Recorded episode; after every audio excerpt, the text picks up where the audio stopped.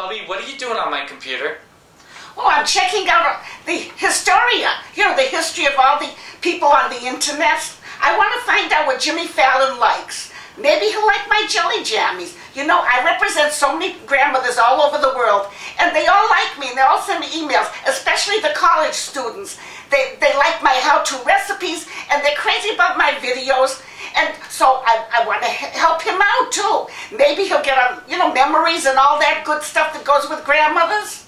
So I thought, well, maybe we could get together, and maybe we could make, you know, potato latkes together, the potato pancakes, or even fried matzi. What do you say, Jimmy?